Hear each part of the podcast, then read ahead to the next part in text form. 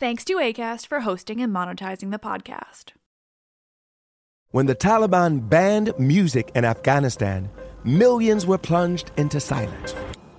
Radios were smashed, cassettes burned. You could be beaten or jailed or killed for breaking the rules.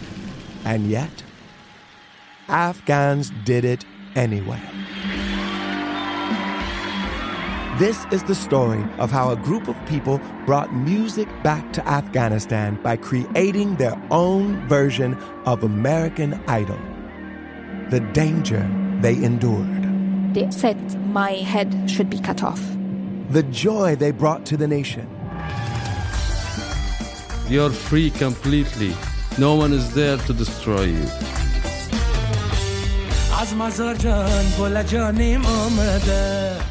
I'm John Legend.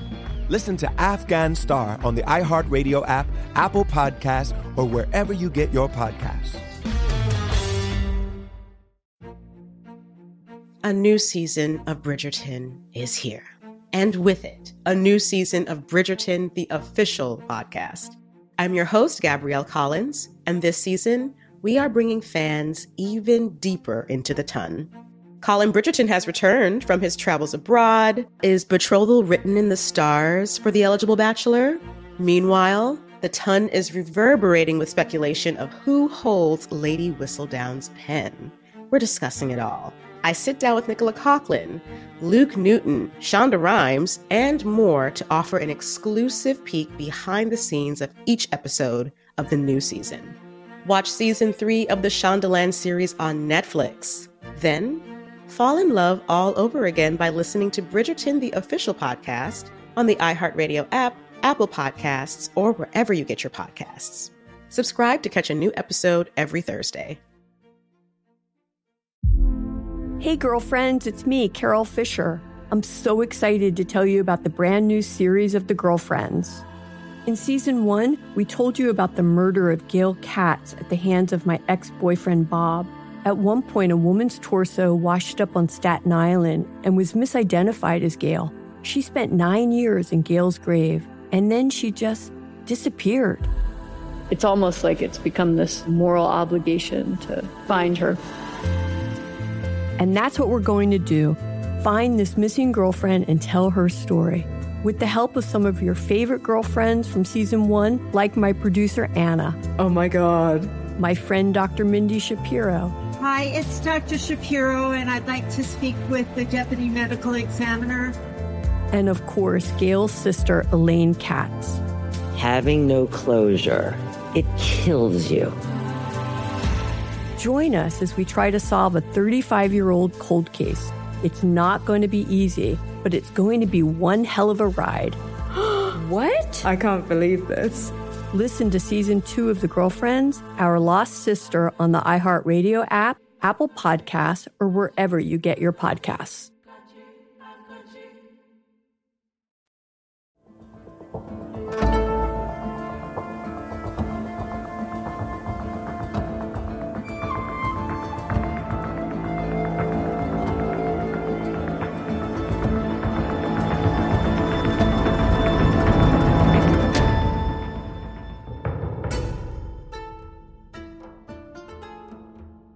Oh, hi, hello there. This is Let's Talk About Myths, baby. And I am your host, Liv, the one who likes to curse and make bigots angry. and here I am again today with a magnificent and so very fun conversation episode. Or in this case, the second ever two part conversation episode. I spoke with Eduardo Garcia Molina, perhaps best known for providing otter photos and memes on Classics Twitter, and also the less adorable but even more interesting Hellenistic period and the Seleucids, specifically within that period. Eduardo studies and is deeply knowledgeable about the wonders of the Hellenistic period that's so often forgotten when we talk about the ancient world because, as he calls it, it suffers from middle child syndrome, that time between the height of classical Greece, the rise of Alexander the Great, and the later Roman Empire. And we talked about it forever. It was so much fun and so interesting. These episodes are the perfect examples of how much I love to just sit back and let scholars talk, share whatever fascinating things come to their minds about their specialties. This episode is also somewhat unique because it's deeply about the history, the historical period broadly, kind of everything that was taking place during the Hellenistic period. A period that I notoriously am bad at utilizing because I know so little about it. And like my mythological obsessions tend to lie in the archaic and classical period. So while I'll read you all things and sources from the Hellenistic, I don't know much about it. But turns out the Hellenistic period is so, so fascinating because everything changed in the ancient world and everything expanded and grew. There was so much interaction between the Greeks and the wider Mediterranean world and beyond. Granted, because this was a particularly imperial time, but still.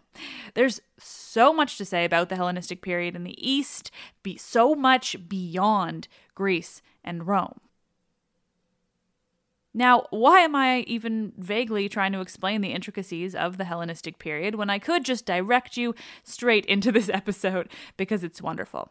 But also, Eduardo joined me to talk about video games that feature the ancient world, so that's kind of how we begin things. Video games beyond AC Odyssey, because there are others, even if all I talk about is Odyssey. We talk Rome Total War and beyond. We talk otters briefly, and memorably, Eduardo provides the podcast's first ever Spanish content.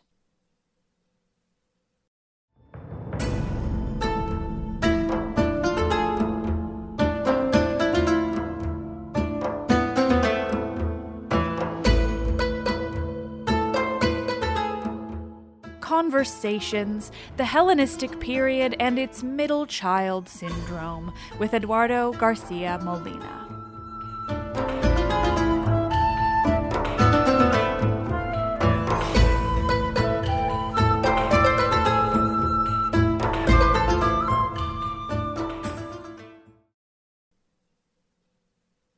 Spanish is my first language. you will hear me say. Spanish. Oh, I've noticed a lot of it. It's great. I love it. I do that with like I'm not French, but I grew up in, or I'm like not grew up, but like I grew up in a French family, and I'm from Quebec. But like I barely speak French, but I use a lot of like weird French words in my sentences as if they're yeah. English, and so I love that. You definitely use a lot more than I do, but I. well, yeah, I was I was born uh, in Puerto Rico, and uh, we moved when I was ten years old. Oh, okay, um, yeah. So and the the Caribbean, especially, they really like because, of course, we're under the umbrella of. Uh, the, the American Empire since 1898. Well, before that, but especially Cuba and Puerto Rico after 1898. Yeah. Um, but but there's a lot of like Spanglish. Uh, you're gonna call it Spanglish, but it's like you just naturally incorporate it into your. And there's so much slang. That's one of the things that I actually study, that I've gotten more and more into. Uh, especially again now that I'm out of coursework, now that I can breathe a little bit. One of my interests, aside from you know the Seleucids, which is my main thing, but I've been writing and researching more and more on the reception of classics in like the Caribbean, mm. especially. Yeah, I just like I submitted an abstract no que madera, si Dios quiere, uh, it's going to be accepted for SCS in uh, New Orleans, looking at Cuban adaptations of Greek tragedies uh, and cool. using Cuban slang and musical cues and costuming and humor to kind of, como que se dice? To, to, to subvert like the, the traditional oh classics is for the elite like because especially in like uh, the colonial settings of of Cuba and Puerto Rico that was a way that Spanish elites could differentiate themselves is through a classical education and mm. you see mm. this in America still uh, so nothing not much has changed in Britain mm-hmm. uh, you still yeah um, pero yeah especially in like the 30s, the 40s, and the 50s, you start seeing these adaptations that like poke fun, that play around with Greek myths, and interject just like there's actually a um, a Cuban adaptation of the Odyssey called La Odilea that uses like super slangy Cuban, like like don't get me wrong, my family is mostly from Cuba, and then we moved to Puerto Rico. So like if I speak Spanish, you will hear that coming out of me. Pero like some of those slangs are like super specific regions in Cuba, but it's super targeted for a general audience coming out of the the uh, increase social pressures of the 50s and 60s in Cuba, especially mm-hmm. like with the revolution and everything, making classics and making these things available to all. And you have these, yeah, like it's super like down to earth, low slang. Uh, yeah. But yeah, the stuff like that I've been able to to research more now that I'm in my fourth year and really get to write on that. I'm, I'm I, I have a secret abstract that I'm currently writing uh, for Ooh. this conference on like classical reception in porn. uh, That's a yeah. thing. I mean, of yeah. course it's a thing now that I hear it. Like, of course it is, but wow. See, see, see. So, I, uh, because then I can talk about like El Coloquio de los Centauros, which is Darío, uh, a famous poet he writes this colloquium of the centaurs that is just this wonderfully beautiful poem that has just centaurs talking amongst themselves mm. in spanish that has so many ancient references it's absolutely like it's so thick with ancient references um, it's like if you're reading pindar. Um, mm. it's just like chock full of things like lineages and everything things that you cannot pick up if you don't know your like centaur family tree, which I don't know that much right now. Um, yeah. Um, it's either yeah, it's either that or satyrs in gay daddy culture or satyrs as daddies in gay culture.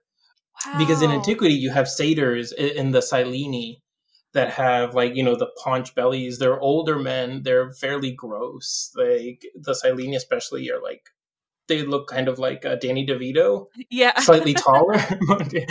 no offense to Danny DeVito. I mean, no, he's actually a national treasure. He, yeah, no, no, no. I one of the best people out there. But yeah, but, yeah, but he knows. absolutely, it's like see, see. But yeah, like you, you see porn now that's just like leaning into like the dad bod, like the older thing, and they're actually seen as a, a thing that, that you can be sexually attracted to. So I don't know which one. That's so uh, interesting. I, I, I, the centaur one, the title gonna be an annoying like snippy title, long thing, pero like.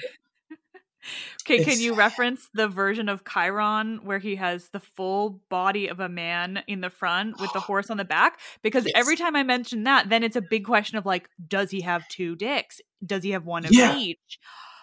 And it's only Chiron. It's only sometimes I, I, I, because you have those archaic statues, right, of centaurs. Also, there, there's mm. that one.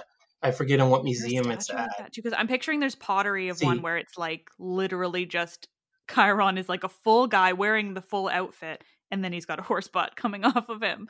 And uh, yeah, there's a statue of. I think it's like oh, seventh century or sixth century, oh, wow. like a bronze statuette. Ooh.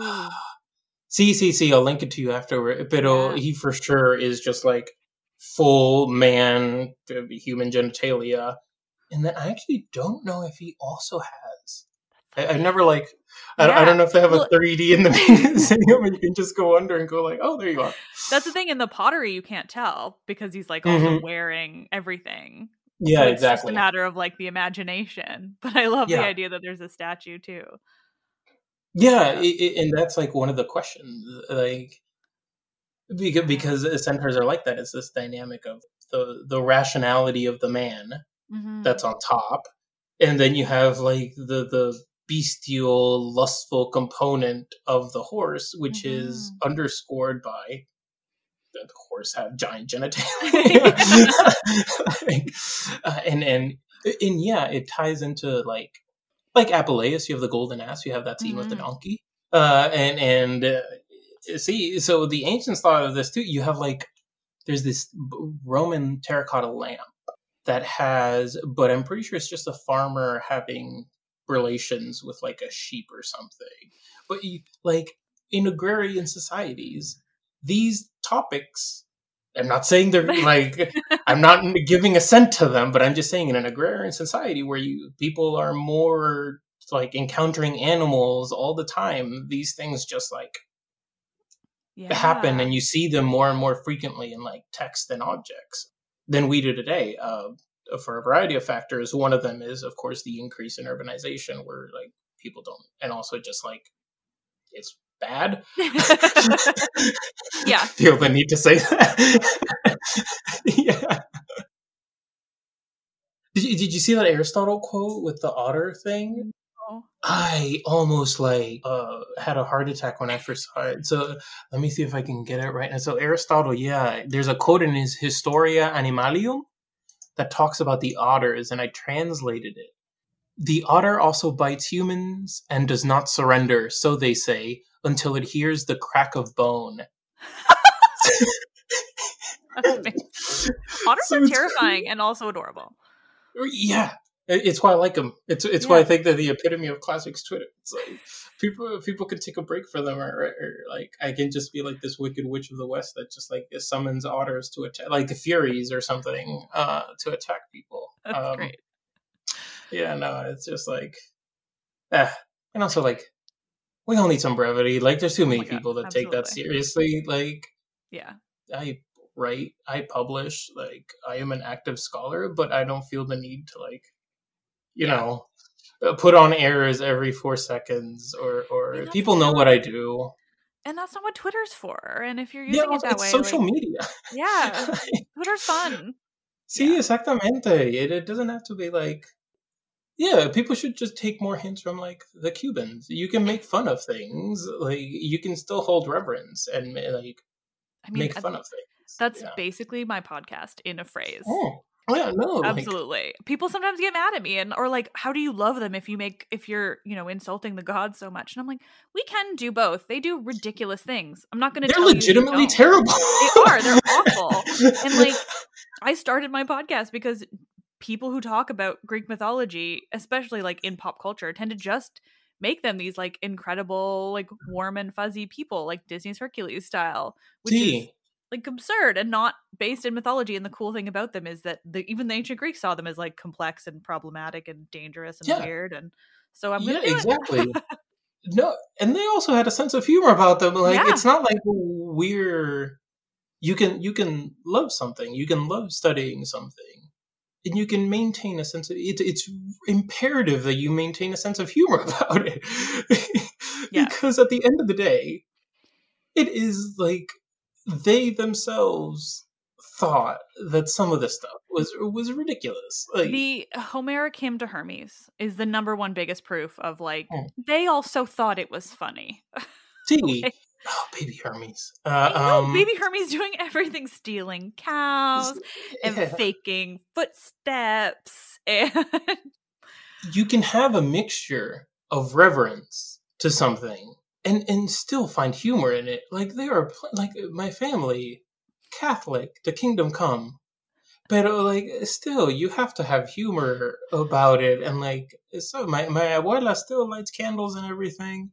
And and sometimes she just goes she just shrugs and goes maybe it'll work. Uh like it's complex. And and you can do humor while still loving it. Yeah like for example uh, you were talking about um disneyfication of some of these myths. Mm. you also have the thirstification Mhm. of of 'cause, uh, have you've seen that new hades game? Well not new anymore. It's like a year and a half two years old now I've but only seen people talking about it in screenshots and stuff, but yeah. have you seen the character designs for them? They are begging. It is like thirst traps. Every character is a thirst trap. Uh they and they knew they were doing that good on them hey they're supposed to be like greater than human uh um uh, things but they knew exactly like and it worked out well for them the, the, uh, the game's great uh and the developers have had a wonderful success with it so um yeah. but I've it's for sure like rule 34 trap yeah they know what the internet's going to do to it You gotta find the way. I mean, this ancient world, we can do kind of, you know, what we need to to work around, work with it. I guess I don't know. That's not particularly yeah, eloquent. yeah um, and it happens too with video games Mm. uh, to a certain degree because you have for example like rome total war 2 so th- those are the type of games that i focus on when i do like archeo, archeo gaming stuff well that and pokemon apparently but but like i focus more on the your bog standard strategy games because my research my main research is about like ancient states and the like assassin's creed has sparta versus athens and everything like that but it doesn't have like how people conceptualize ancient states actually working mm-hmm. like what do they think the realities of ancient states is like like how do they function and everything and like for example in rome total war 2 when you beat an army uh, an enemy army, you have three choices. One of them is you take on captives and you replenish your troops by doing that if you lost any troops in the battle. I might be getting my total wars mixed up. But yeah, one of them is like you can release them. You can take captives, you can release them, kill them, or put them into slavery with one button. No, I'm not saying that is inherently because I'm not a developer. I understand that game mechanics have to come first and, and like the player experience has to come first. But we also have to think about how like something as complex as just enslaving people and, and generally negative uh, as enslaving people gets gamified into clicking a button. Mm-hmm. And then the player is, it's usually bonuses because you get slaves and then your economy goes up. You get like public order. I understand that it's it's working within the game mechanics. I'm not saying like, oh, we should just like eh, cancel Rome Total War.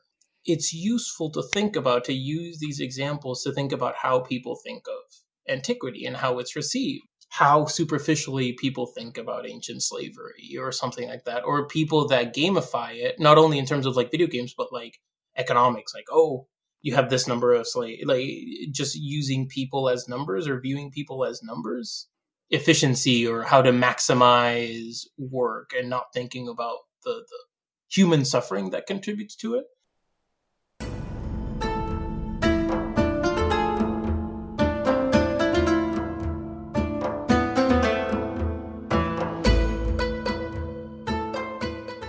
When the Taliban banned music in Afghanistan, millions were plunged into silence. Radios were smashed, cassettes burned. You could be beaten or jailed or killed for breaking the rules. And yet, Afghans did it anyway. This is the story of how a group of people brought music back to Afghanistan by creating their own version of American Idol. The danger they endured. They said my head should be cut off. The joy they brought to the nation you're free completely. No one is there to destroy you.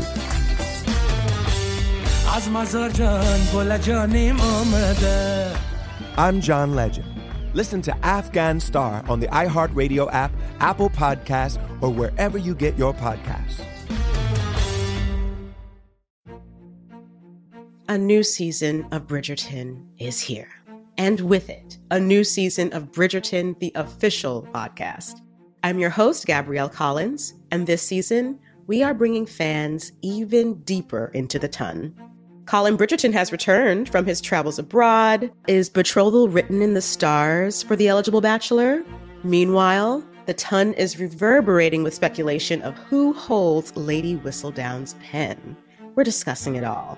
I sit down with Nicola Coughlan, Luke Newton, Shonda Rhimes, and more to offer an exclusive peek behind the scenes of each episode of the new season. Watch season three of the Shondaland series on Netflix. Then, fall in love all over again by listening to Bridgerton, the official podcast, on the iHeartRadio app, Apple Podcasts, or wherever you get your podcasts. Subscribe to catch a new episode every Thursday.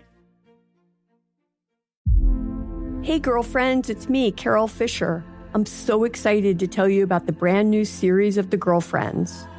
In season one, we told you about the murder of Gail Katz at the hands of my ex boyfriend, Bob.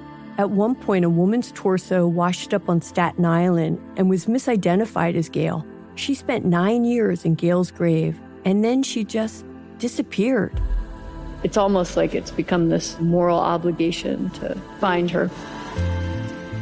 And that's what we're going to do find this missing girlfriend and tell her story. With the help of some of your favorite girlfriends from season one, like my producer Anna. Oh my God. My friend Dr. Mindy Shapiro. Hi, it's Dr. Shapiro, and I'd like to speak with the deputy medical examiner. And of course, Gail's sister, Elaine Katz. Having no closure, it kills you. Join us as we try to solve a 35 year old cold case. It's not going to be easy, but it's going to be one hell of a ride. what? I can't believe this. Listen to season two of The Girlfriends, Our Lost Sister on the iHeartRadio app, Apple Podcasts, or wherever you get your podcasts.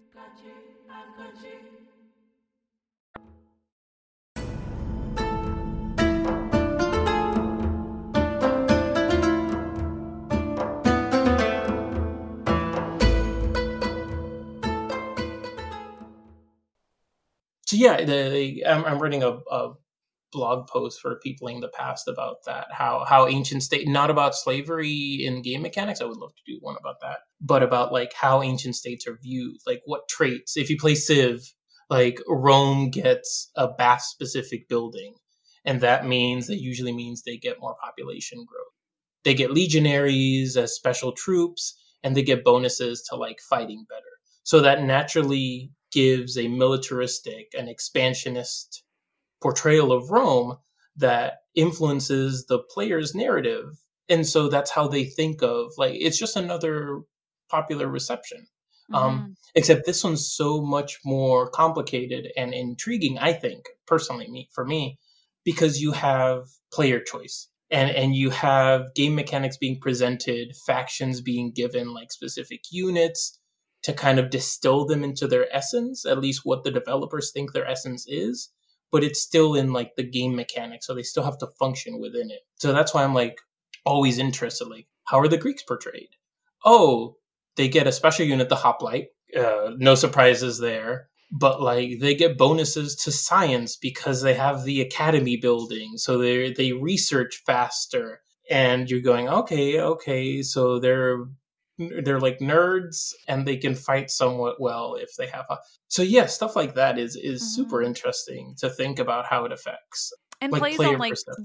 the the sort of general understanding of those two cultures too right like the sort of yeah. inherent the greeks are smart and creative and the romans are war all about yeah. war it's, exactly yeah, it's interesting yeah, and it drives these narratives. And it's influenced by like research. For example, like in Rome Total War II, Rome gets like manpower bonuses. So they if they lose soldiers, they can get them back quicker.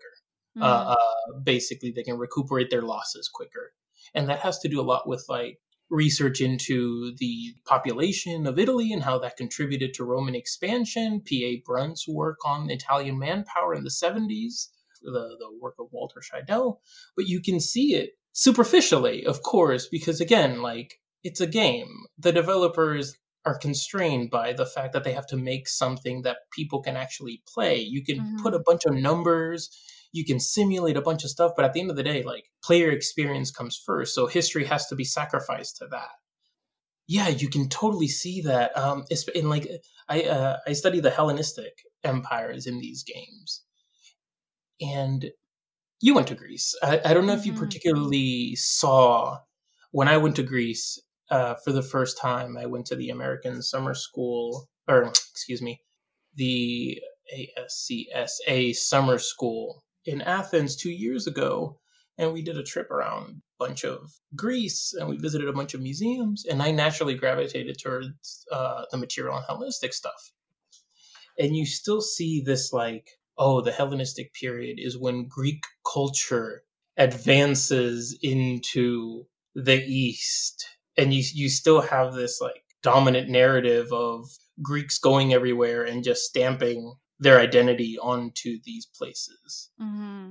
When it's such a more complicated period, it's such a rich period for for cultural dynamic, cultural interaction, just like and people don't under, like in the video game in strategy games hellenistic empires typically have like bonuses to spread hellenistic culture they can only build greek temples dedicated to the greek pantheon mm. but you have instances of seleucid kings of ptolemaic kings and queens of course being patrons of native temples of indigenous temples like mm-hmm. because that's just the way it doesn't work like the greeks don't paint the map like in in whatever color you want to ascribe to whatever Hellenic is as a culture.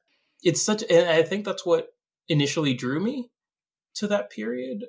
So yeah, I, I, I guess maybe to like the Hellenistic period, it suffers from middle child syndrome, as as we we talked about briefly in the beginning. Mm-hmm. And I'm um, so I am so guilty of that, which is why I'm so excited to have you on and talk about this because I'm like I'm so all about archaic and classical. And for me, it's mm-hmm. because of the mythology, right? Because most of the like more mythology itself was developed back then. Of course, we have some right. incredible works from the Hellenistic period, but they're yeah. usually working off of older sources or older ideas.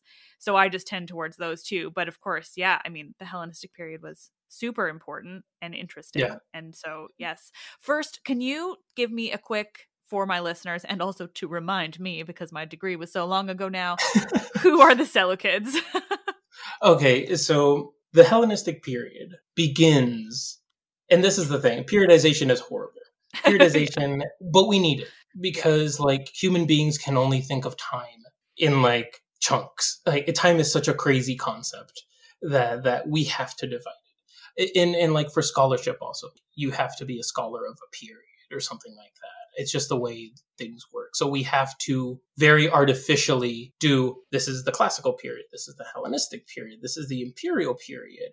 When in actuality, it's all the same. Like mm-hmm. time, time and people. Alexander died in 323, and that's the start of the Hellenistic period. Traditionally, the start of the Hellenistic period. But it's not like the world just went, aha, we are yeah. now in the hell. It's not like a, a game of like I'm Civ game 6. of or Age of Mythology is my reference point, where you like upgrade and suddenly there you are. You're in the new age. You're in the yeah. Hellenistic period. All the buildings look a little bit more spruced up. Like yeah, yeah. Like, but again, yeah. So the Hellenistic period is traditionally dated from 323, the death of Alexander, to 31 BCE, the Battle of Actium, and then Augustus's consolidation uh, mm. of Rome and and the Eastern Mediterranean.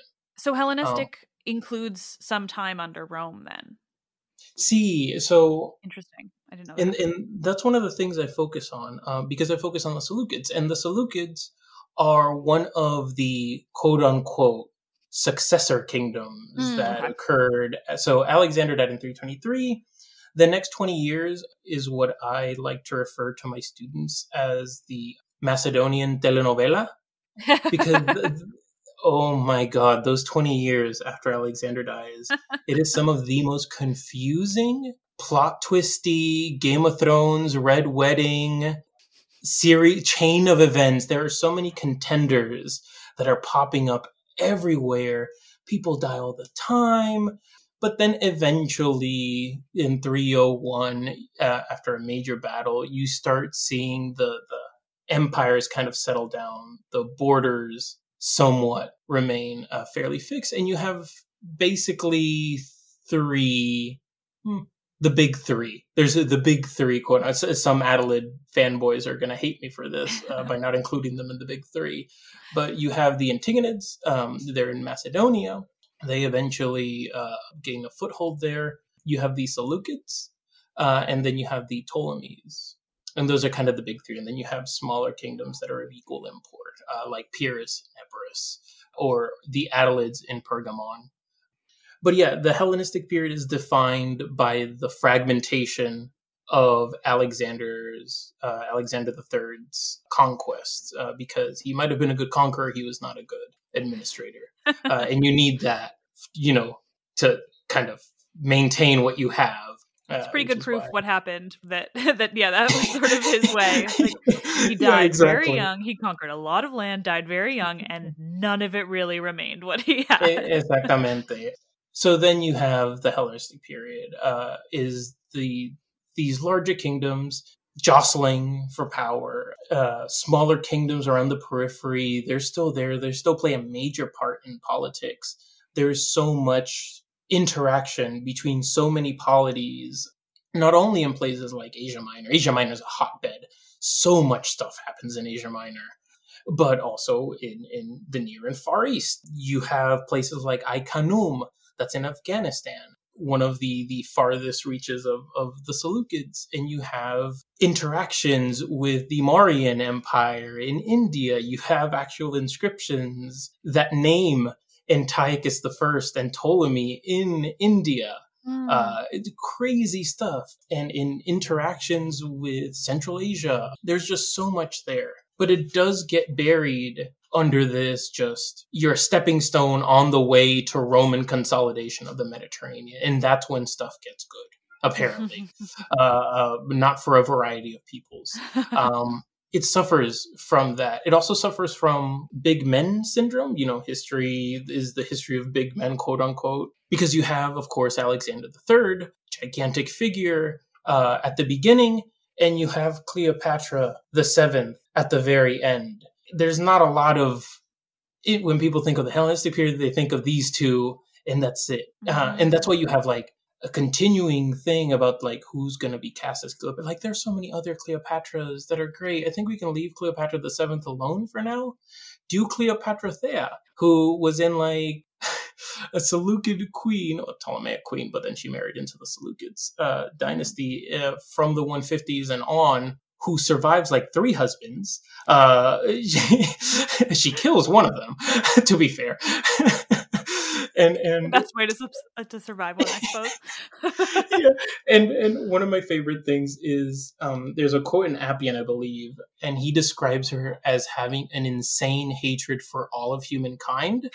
so I, th- I think if she was alive today, she would do like super great on Twitter. Yeah. she would be like an amazing poster on Twitter. Um, I mean, I really identify with that. yeah,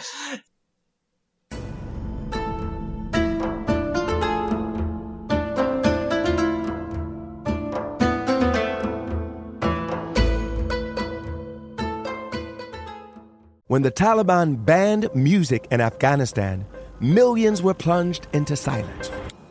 Radios were smashed, cassettes burned. You could be beaten or jailed or killed for breaking the rules. And yet, Afghans did it anyway. This is the story of how a group of people brought music back to Afghanistan by creating their own version of American Idol the danger they endured. They said my head should be cut off. The joy they brought to the nation. You're free completely. No one is there to destroy you.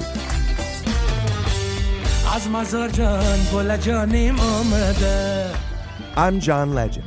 Listen to Afghan Star on the iHeartRadio app, Apple Podcasts, or wherever you get your podcasts. A new season of Bridgerton is here. And with it, a new season of Bridgerton, the official podcast.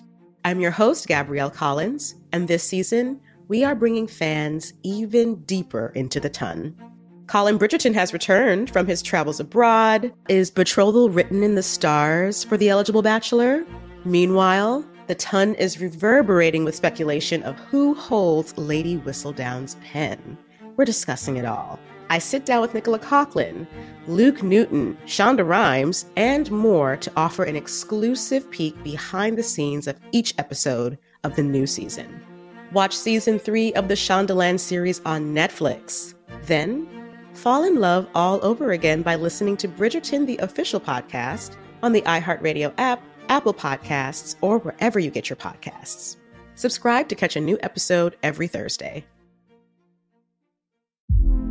Hey, girlfriends, it's me, Carol Fisher. I'm so excited to tell you about the brand new series of The Girlfriends. In season one, we told you about the murder of Gail Katz at the hands of my ex boyfriend, Bob. At one point, a woman's torso washed up on Staten Island and was misidentified as Gail. She spent nine years in Gail's grave, and then she just disappeared. It's almost like it's become this moral obligation to find her. And that's what we're going to do find this missing girlfriend and tell her story. With the help of some of your favorite girlfriends from season one, like my producer Anna. Oh my God. My friend Dr. Mindy Shapiro. Hi, it's Dr. Shapiro, and I'd like to speak with the deputy medical examiner. And of course, Gail's sister, Elaine Katz. Having no closure, it kills you. Join us as we try to solve a 35 year old cold case. It's not going to be easy, but it's going to be one hell of a ride. what? I can't believe this. Listen to season two of The Girlfriends, Our Lost Sister on the iHeartRadio app, Apple Podcasts, or wherever you get your podcasts.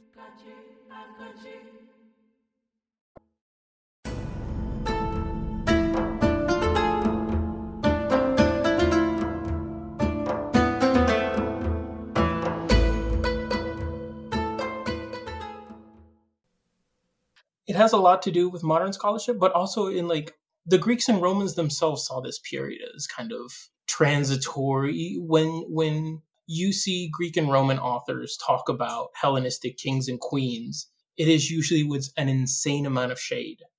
They do not like them. They are rich. They are luxurious. They are Eastern, which is mm.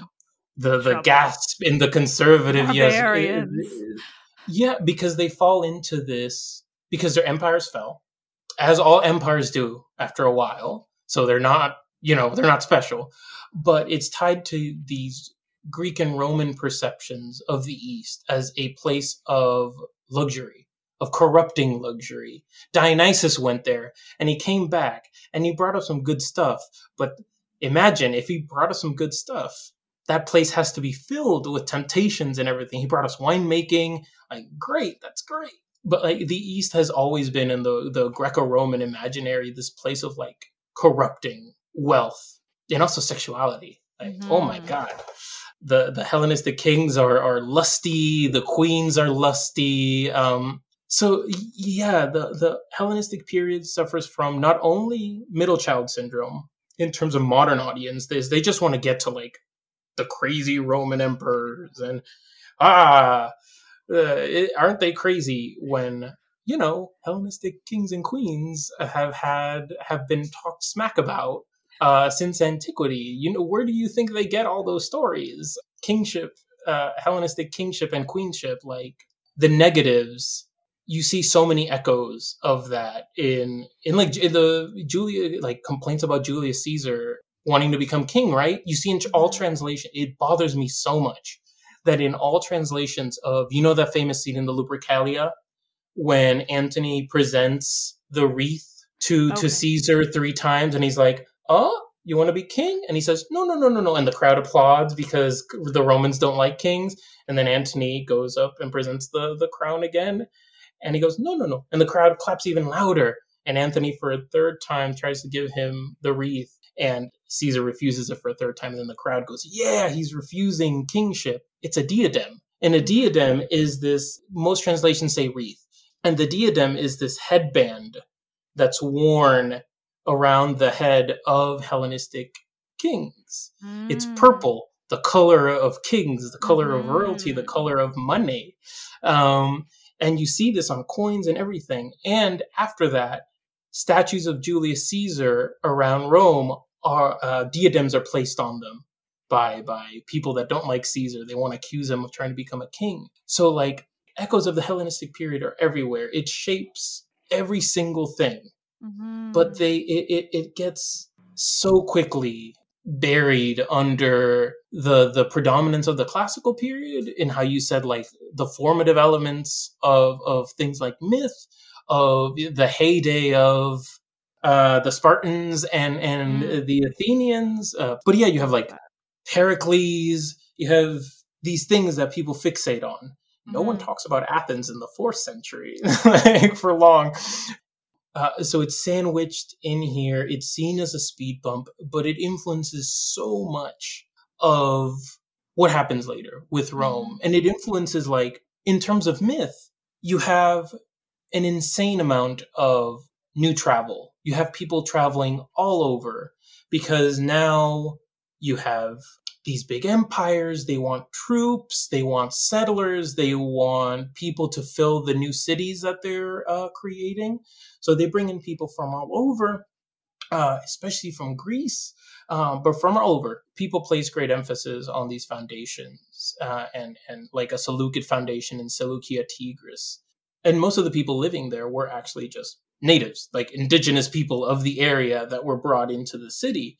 But mm-hmm still in like general treatments of the period in, in the books that people read in like the history, like general history books, this period is just seen as, oh, Hellenistic culture comes in to areas where it had not reached afterwards. Mm-hmm. And that's not how culture works. Like mm-hmm. people are not just passive recipients of culture. If you see if you see a statue with imagery that's familiar to you, you rationalize it in your head based on your value sets of your lived experiences. You bring that into your interpretation of something, which is why, for example, I study coins. Coins are great. Mm. Um, it, it, for example, in Cilicia, in the 120s, Tarsus gets to, a city called Tarsus gets to mint its own coins. The Seleucid kings let them mint coins. It's called municipal coinage. And the figure that they opt to put on their coins is Sandan, which is a Hittite god mm. that's still worshipped in that area. Yeah. Even after, right? Like in the 120s BCE, you mm-hmm. see this mm-hmm. Hittite god still there. And it influence and that influence keeps on going into the Roman period where you see him subsumed with Zeus and uh, Heracles, especially. So people just like aren't just there. Greek culture isn't a thing to be imparted on people. It is mm-hmm. present there. We can't we can't just go, oh, these empires are like benevolent. No, but any empire is not the like mm-hmm. really any statal administration is not benevolent. They just want to extract resources from you but still, it, it's it's a period of so much cross cultural interaction, give and mm. take, and you see this not only in coins but in inscriptions too. One of my favorites that I bring up in classes is you have a the city of Sidon in Phoenicia. I believe this inscription is dated to the third century, late third century, I believe. It's this guy Diotimos. He gets honored by the city, a Phoenician city, for being the victor of the chariot races in the Nemean Games. Um, and in that inscription, Sidon's going, ah, now the Greeks know the name Sidon because you have this increase in pan Hellenic games during the Hellenistic period. Everybody wants to, well, local elites especially, want to be part of this greater conversation of like, what is it to be Hellenic? What is it to be Greek? So you have the city honoring this guy who won a chariot race. And in the end, the city of Sidon makes a little a little reference to Cadmos, the founder of Thebes, because he is said to be from Sidon. Mm-hmm. So you have a Phoenician city, mm-hmm. like grabbing these traditions, these Greek mythical traditions, and like weaving it into their civic identity. Okay, I love that. Yeah. Yeah, sorry. I keep going, but also have questions. no, go for it. Uh, shoot, because I have a tendency to ramble on. No, no, no. I can talk about this. I mean, it, it shows that it's one of my favorite things, though, is just getting people like you talking about the thing that you know so well. It's it's the best. But you said Cadmus, which means now I have questions.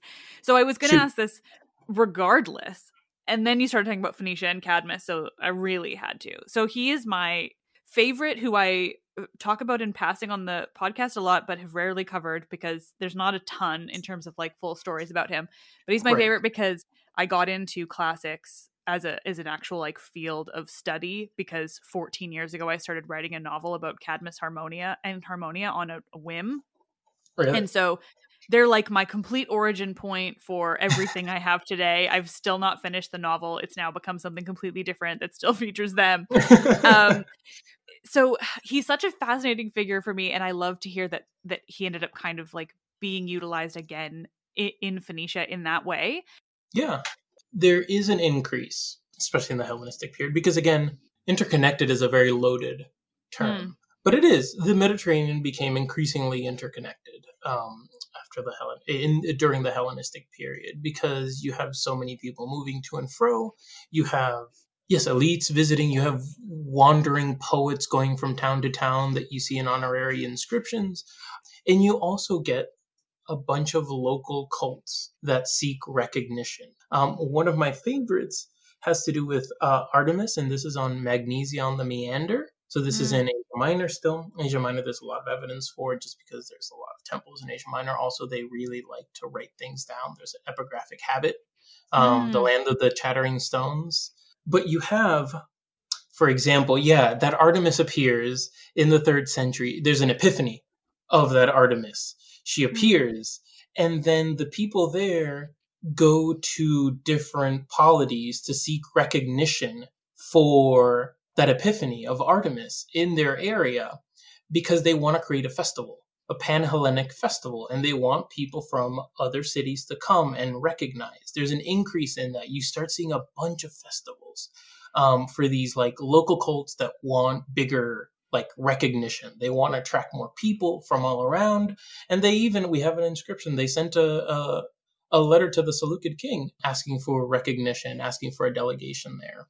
Uh, and you have these sacred embassies, the Theoroi, who are like, yeah, they're sacred embassies. They they they go to the courts of Hellenistic kings and they go, hey, do you want to like give some money or like attend our festival? And usually they'll give something um, because that's one of the main ways that Hellenistic kings can influence a region is by the system of patronages. So temples and and the favoring of temples, the recognition of temples becomes another way that yeah, that you see the you see the the collation of local traditions or local myths especially they they sometimes get greater recognition conversely uh, for example uh, you have temples in central asia under territories in the Seleucids that have that probably had a cult statue to Zeus in the middle.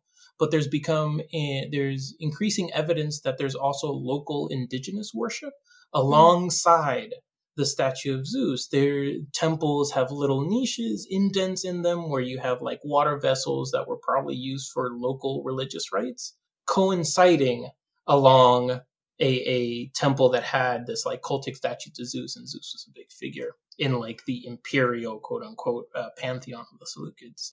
So you do certainly see like a, an emphasis on the local variations. There's another epiphany later on in the 40s that Zeus actually comes to the battlefield and like stops an army from rampaging. Uh, and he, yeah, it's so weird. He like envelops a mist. He like makes the enemies think that dogs are barking off in the distance uh, and just confuses the heck out of the the Parthians that are invading that region. Um, That's very cool. Yeah, but like, there's for people that are super into myth, there's so much that continues on, not evolves, that changes and adapts uh, to to like the political situations going on in the Hellenistic period, where you have people and empires just vying for control over regions. So like they'll grant things to temples. Temples will have a greater role to play. The gods, like, and yeah, and like heck, you even have mythos around like rulers.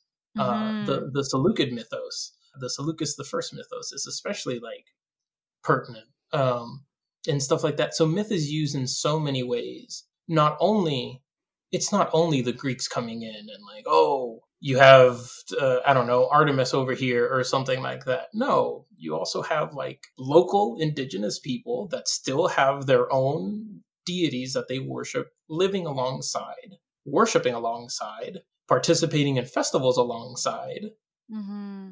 uh, the the hellenistic pop or the the greek populations that are in these areas yeah you don't have to be a greek to enjoy a festival it's so interesting that I think it's just it's such a fascinating comparison to obviously like the more modern examples of empire and things and the way yes. that like it became about wiping out the old culture versus uh, like having a new one live alongside it like i just think of you know imperialism in north america.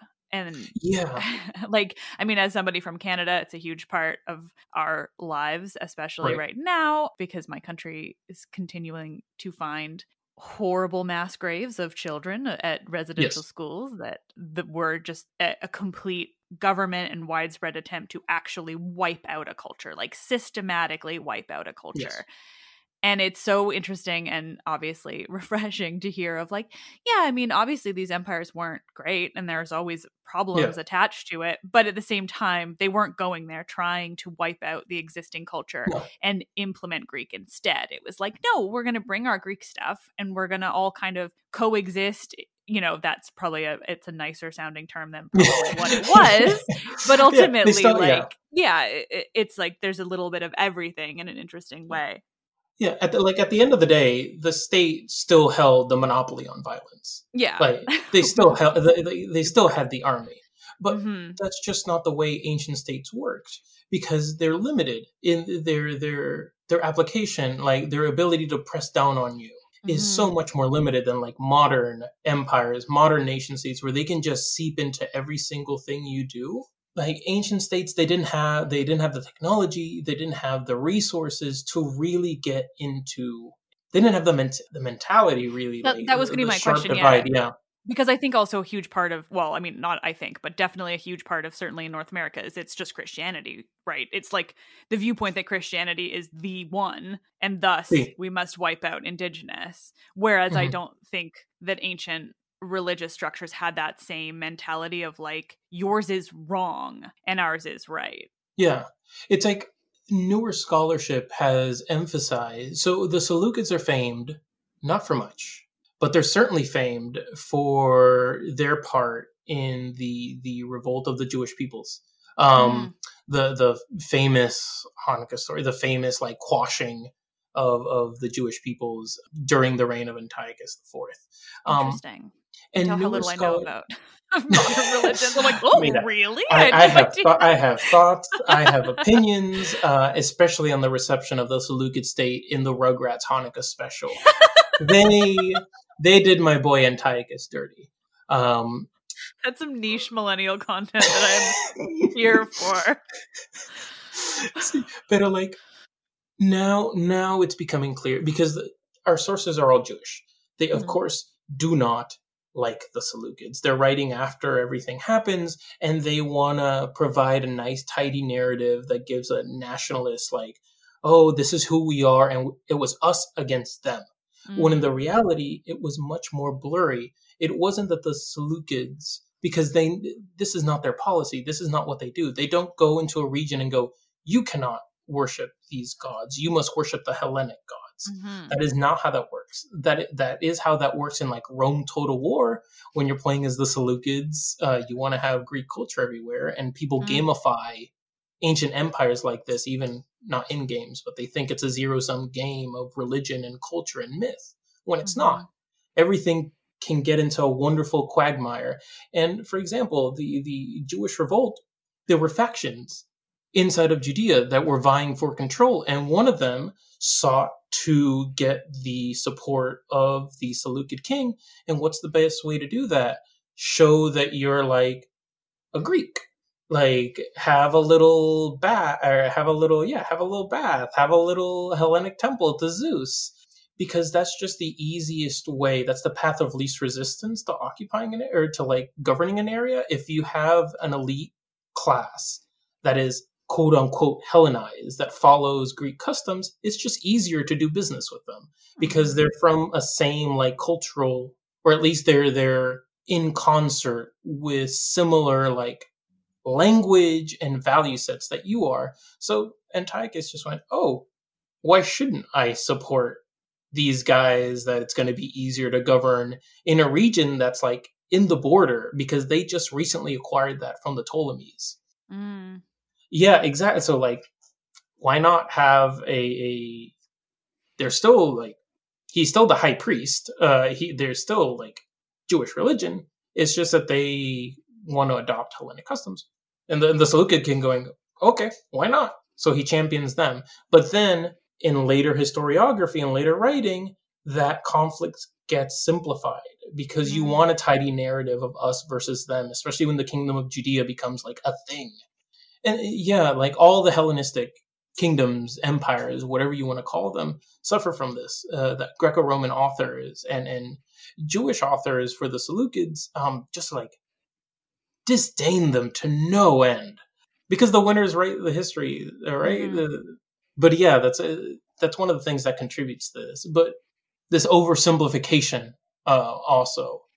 This period is so rich uh, for those that are interested in myth. Um, Mhm. So rich to study because you see myth interacting in so many different aspects. Um, especially in the material culture. Like you have to love material culture to be in this period. Um, there's not a lot of literature that survives. Um, I think that's what I struggle with because Yeah. as a storyteller, it becomes more difficult See. versus yeah, like like this style of looking at it from a more like a broader like historical context of the Mhm. the mythos and everything.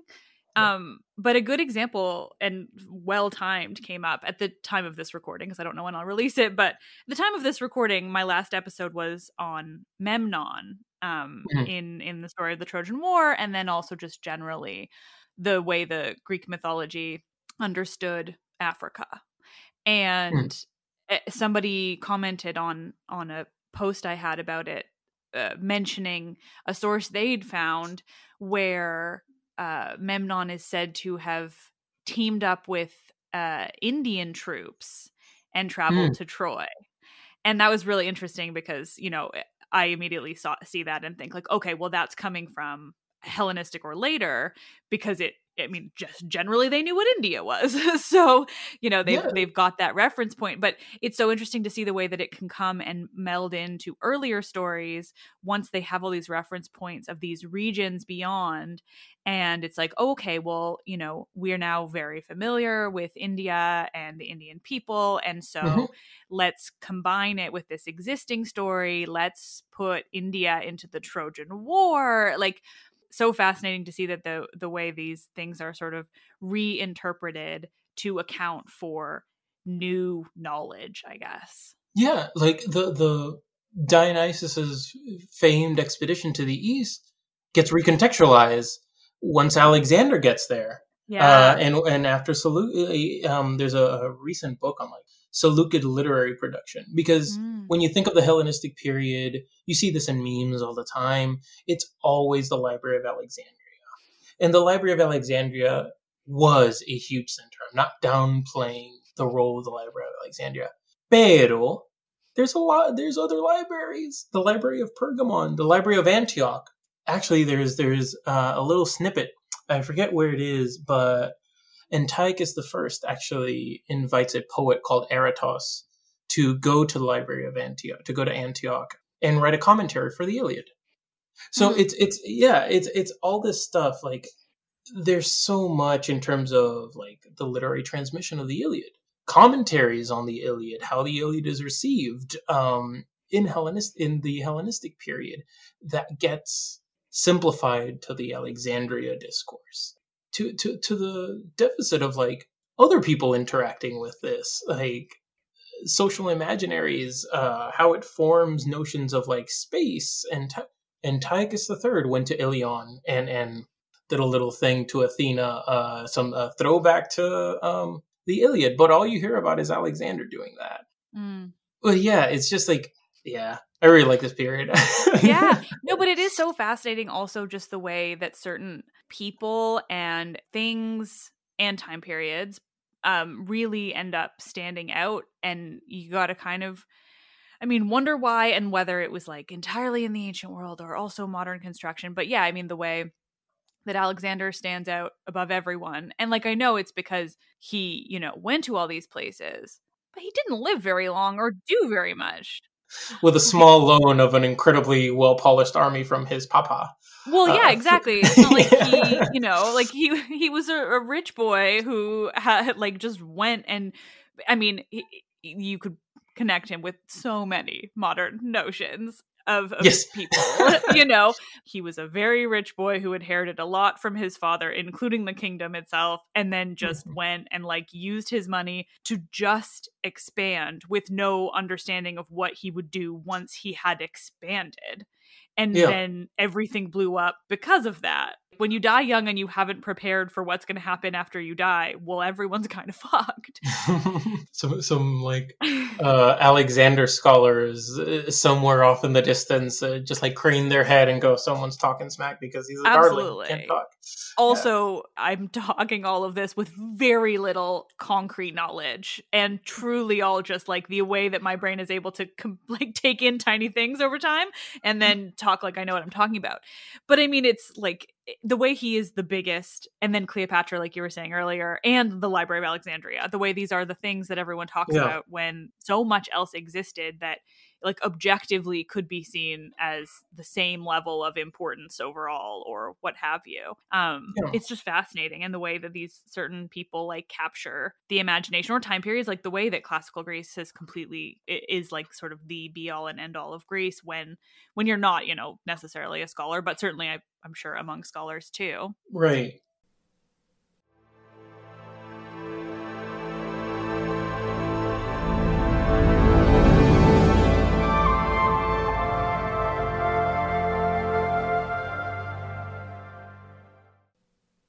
Ugh, nerds.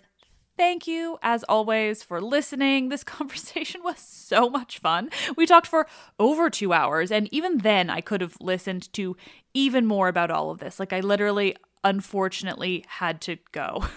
it was all just so fascinating, and there's so much to take in about the whole time period and the region, and just, God, there's so much there. During this period, the Greeks traveled so far and they took over so many places, so far east and south. So there's just so much more insight into all these ancient regions because of this. And I was so fascinated to hear about how much they kind of like melded their Greek traditions and practices and gods with the same pieces from those other regions. super cool. I'm so used to thinking of primarily Hellenistic Egypt and the Ptolemies, or just Alexander generally, that when I consider the Hellenistic period, so hearing about all of these kings and regions that are far beyond Greece and Egypt and Rome is so eye opening. I could talk about it all forever, just emphasizing how interesting all of this is and how much I just consistently want to know more about all of it. But hey, luckily, there's another episode of this Hellenistic wonder. So stay tuned. Next Friday, we hear more about the Hellenistic period and all their myths and kings and so much more. Make sure you follow Eduardo on Twitter, not least because he's incredibly funny on Twitter and shares lots of otter photos. There's a link in the episode's description, as always. Let's Talk About Myths, Baby is written and produced by me, Liv Albert. Michaela Smith is the Hermes to my Olympians and handles so many podcast related things from running the YouTube to creating promotional images and videos to editing and research and so much more. And we have an intern this month. How cool is that? Grace Roby is helping out with loads of things. When I'm recording this, she hasn't actually started yet, so I can't be specific, but I just know she's going to be great. The podcast is hosted and monetized by ACAST. I fucking love learning this stuff, and I truly will never get over how much you all love it too. How you, as listeners, help me keep this up, keep speaking to scholars and learning new and fascinating things, helping scholars share their work beyond the confines of academia, all of it. Thank you all so much for listening and continuing to listen. It's been fucking life changing. I am Liv, and I absolutely love this shit so fucking much.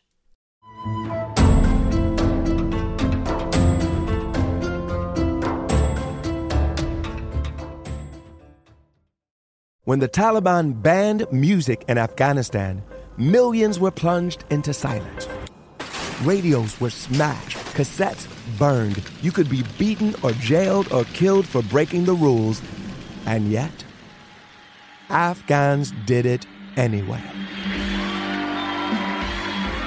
This is the story of how a group of people brought music back to Afghanistan by creating their own version of American Idol the danger they endured. They said my head should be cut off. The joy they brought to the nation. You're free completely. No one is there to destroy you.